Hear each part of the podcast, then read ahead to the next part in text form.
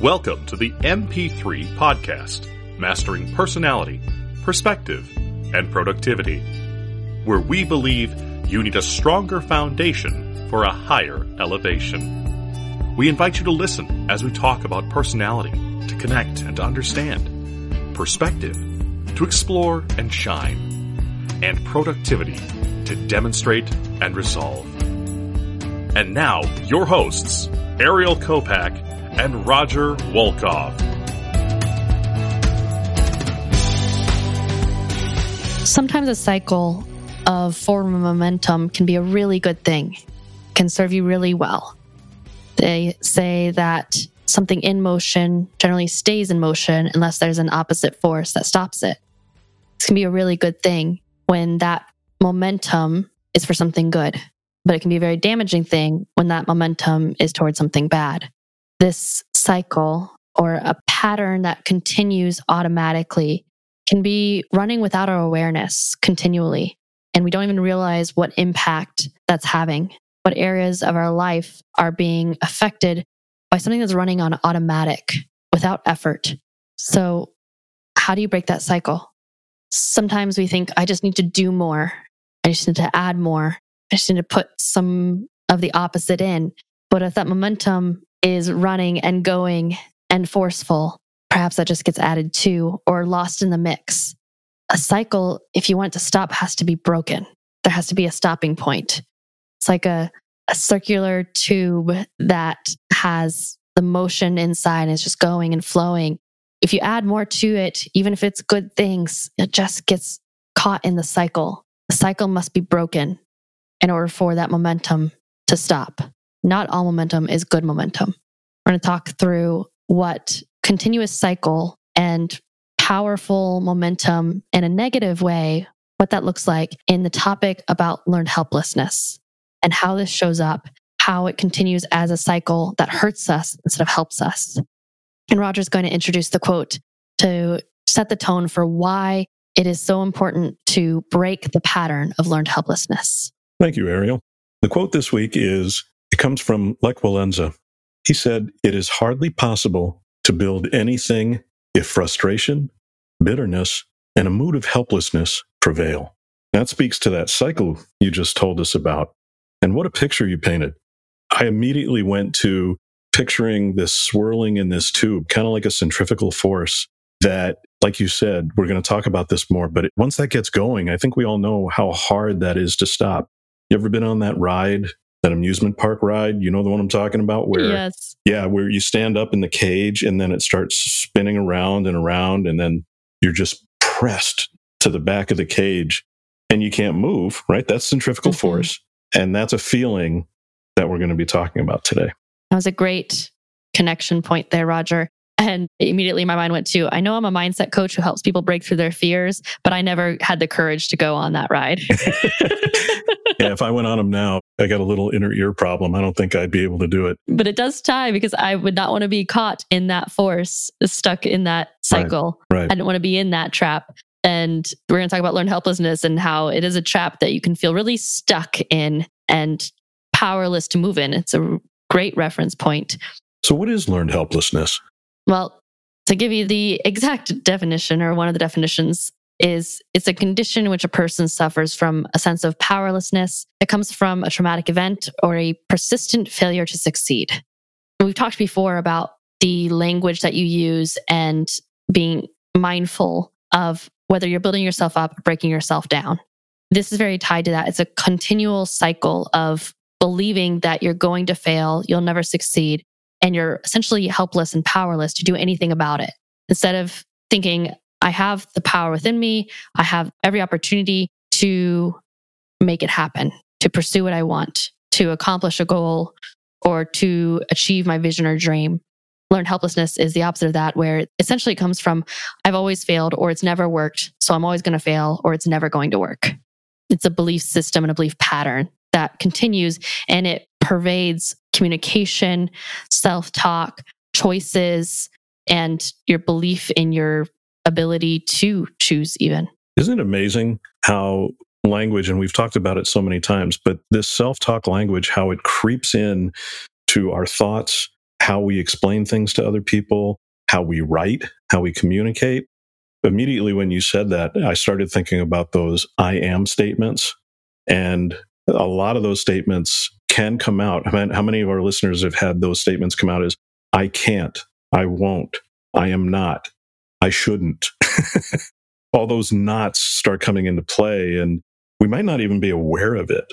We might not even be aware that we're in that cycle of this learned helplessness and the messages that we send to ourselves and to others.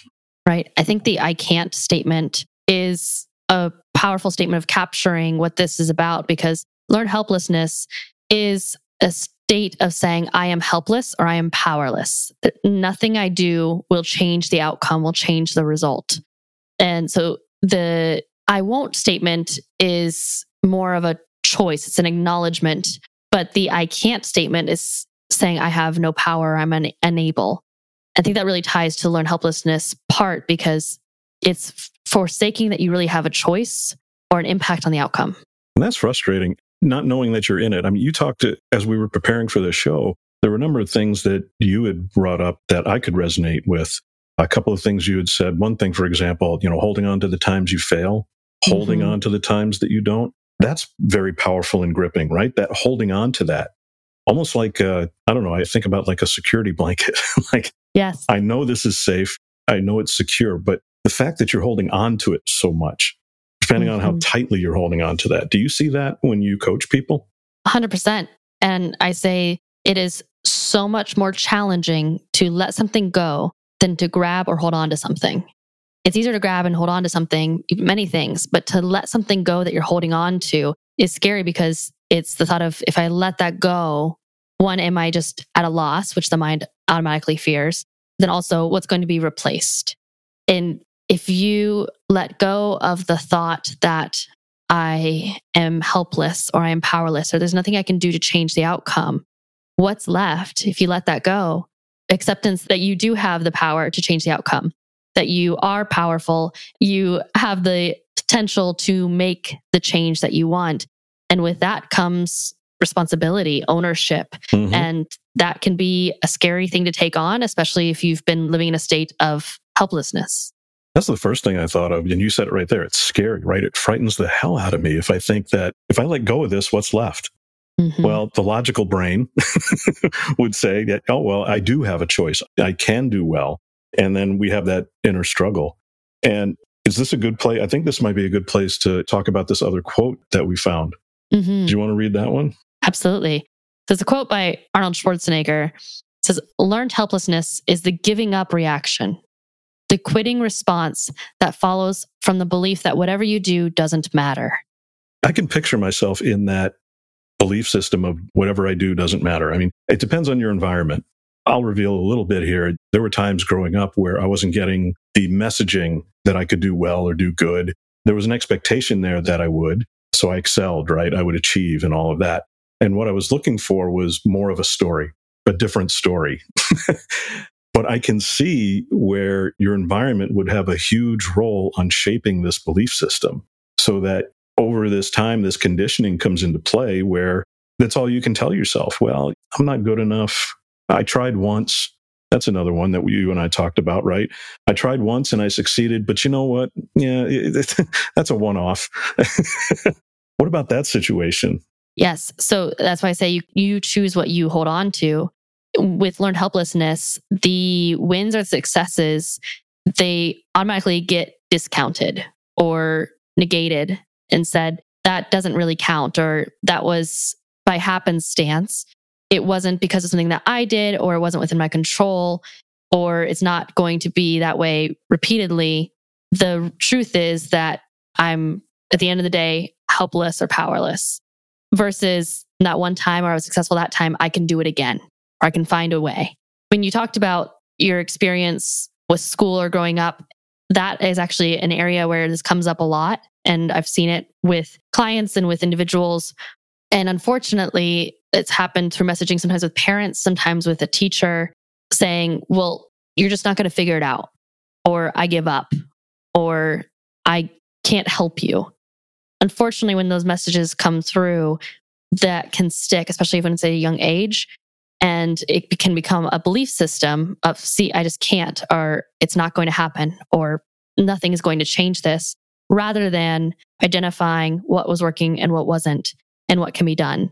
And again, this is a pattern that we all fall into at times, but we don't realize sometimes how those moments add up and how it creates a belief system, or in this case, a cycle and a pattern with a ton of centrifugal force to keeping you in the same place. Yeah, that's what scares me the most about it is that you so desperately want to get out of it, but you don't know how. Mm-hmm. I know we've talked about some of the feelings that this can kind of cultivate. what some of the things that I've read, it can lead to low self esteem, low motivation, lack of persistence, right? It just feeds upon itself. It's like a self perpetuating feeling. It is. And it can be very overwhelming. A phrase that probably comes up for those who may experience learned helplessness is why even try? Mm-hmm. That's so often what it results in. Why even try? What's the point?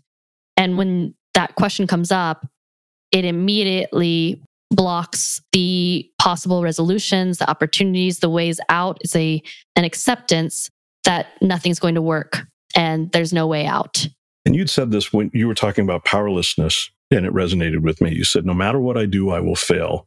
And you added on to that. Do you remember where we were going with this? It rang so true. I don't. You're going to have to remind me. yeah. Yeah. It was really interesting. You said, No matter what I do, I will fail. I will be laid out flat. I will not be able to stand tall, right? I have no mm. power over the outcomes.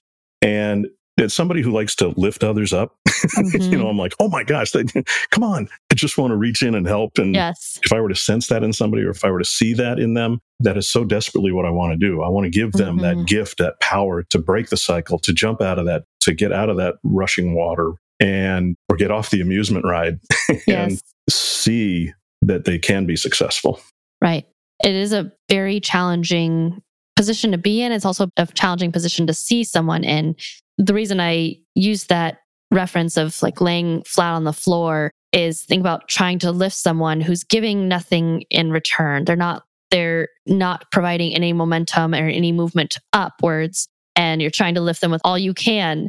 It's very challenging to do versus giving someone a hand who wants to get up, who moves, who believes they can stand up and provides that forward momentum.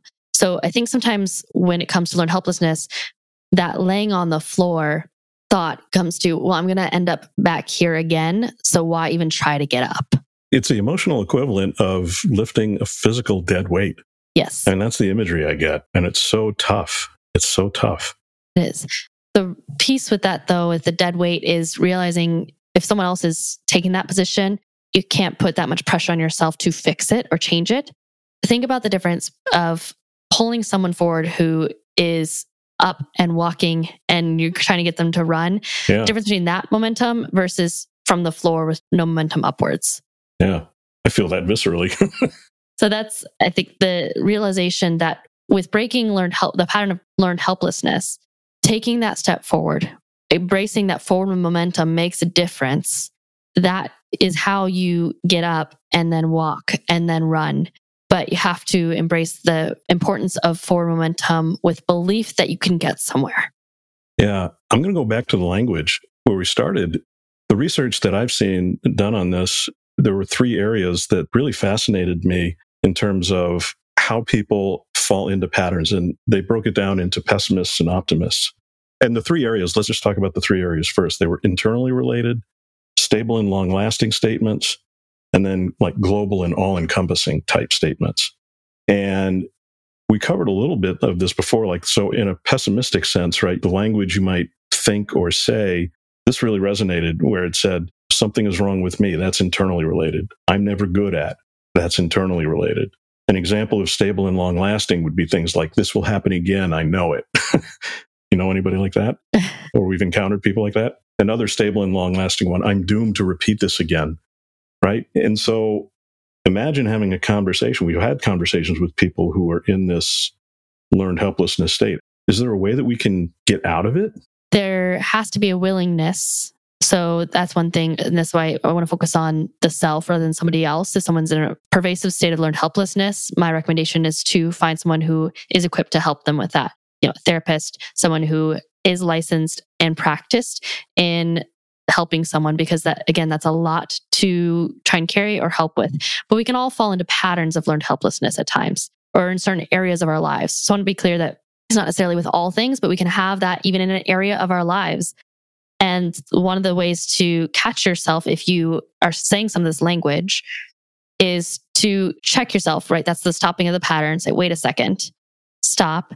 And then ask how the opposite might be true or feel free to challenge it and take a different perspective, such as, I'll never learn this. The reframe would be, how could I learn this in a different way? So stopping that, I'll never learn this. Don't accept that because it's a blanket statement and there's no absolute truth to it. It doesn't bring you any value. But how could I learn this differently is a powerful reframe to focus on the opportunities, what you could bring in that would create the result that you're looking for. I like that because when we were talking about these stable and long lasting beliefs, the opposite, as you just suggested, is think about it in terms of temporary or short lived. Mm-hmm. And so when you say this might be just a one off occurrence, use that in the positive, right? Yes. Instead of, you know, the success being a one off occurrence, mm-hmm. think of the negative as probably a one off occurrence. Right shift your thinking. I've seen this come through too with thinking about hard times or sad times in life. Mm-hmm. And it's easy to think this is always going to happen or this always comes up or there's always going to be something around the corner, something negative that happens. And the interesting thing is there may even be some truth to that, that hard times will come and there will be sad things that happen. But when you focus on that, that's all you see. And it's again that pattern of this is always going to happen. There's nothing I can do about it and it's all going to be bad. Versus how is it also true that there are always good things that happen? There's always good that's going to come. There is so much positivity and opportunity awaiting me in the future. Exactly. What does that shift do? And what does that empower you to do? Well, it certainly changes your outlook. I know one of the tenets in emotional intelligence we talk about is that change is just around the corner. And what you're bringing to mind right here is what's your mindset in that, right? We talk about mindset a lot, but you don't know what the change is going to be. We don't know what the future is going to hold. There might not be causation, is what I'm trying to say, between events. So accepting that change is just around the corner. I like to tell people play a game of what if. What if it does happen to be good? When I talk with some folks and they, they just keep bringing up the bad or they keep bringing up bad news, I'm one of those people. Yep, I'm that guy who says, you know what? Tell me something good. Tell me something good that happened. I will take the bad news all day long, but you got to tell me something good too. So when it comes to learned helplessness, I think what is very powerful is this awareness. Yes. Because you have to have the awareness to break the cycle mm-hmm. and to take that first step forward. But breaking the cycle is one of the most powerful things you can do. So I want to make sure that we're clear in our messaging that it's not just about, it's important to have positive messaging. It's important to bring those things into your life and into your awareness but you must say stop to the cycle. Right. And that was another point that you and I talked about, and that I don't know if our listeners are aware of. The research shows that the brain, right, it's more receptive to removing the negative. Mm-hmm. It likes the positive, but it wants the negative removed first. I mean, you can put all the positive words you want in, but the message is remove the negative first. Yes. You're creating the capacity because you already have that cycle going, that negative, mm-hmm. if you already have that negative cycle going, you have to remove some of that and stop it in its tracks to then replace with the positive. But if you just bring the positive in and not stopping the negative, you're not really creating that capacity for the positivity to grow. I think of it as a decay. You want to plant a seed, you're planting a seed of positivity, and that's great to do, plant a seed of positivity. But if you're putting it on decay and negative thoughts, eventually that seed will fall apart and not grow. You are so right. So, what should our listeners be taking away from our time together today? First and foremost, don't accept the belief that you are helpless or powerless in any way. That does not serve you. It does not serve your loved ones. It does not serve this world well. Embrace that you do have power and you do have opportunity and you can make a change. So when those thoughts come up, stop them, challenge them, don't let them continue. Break the centrifugal force, stop the cycle, get off the amusement park ride. That's going to make you sick. yeah. and embrace that you have opportunity. You can get up, you can stand, and you can run. And anyone who has told you in the past that you can't, that is not truth, is not absolute truth, and is not have to be your truth. So if there is a belief that you can't, or you have a thought coming in of why even try, think about why try. What might possibly come of you taking steps forward, of you letting go of the negativity and embracing the positivity, embracing the possibilities. So much good in this world has occurred from people embracing the possibilities because they wanted to see what the future may hold. You don't have to know what the future holds. You just have to believe that it can hold something good and then have the courage to pursue it. That's my takeaway. I think that's a beautiful place to leave this episode. Then until next time, this is Ariel and Roger helping you to master personality, perspective, and productivity. Be sure to follow Ariel and Roger on your favorite social media channels and to rate the show highly where you listen to your podcasts. Now, Ariel and Roger have three asks of you. Share this with at least one person who may benefit from this content.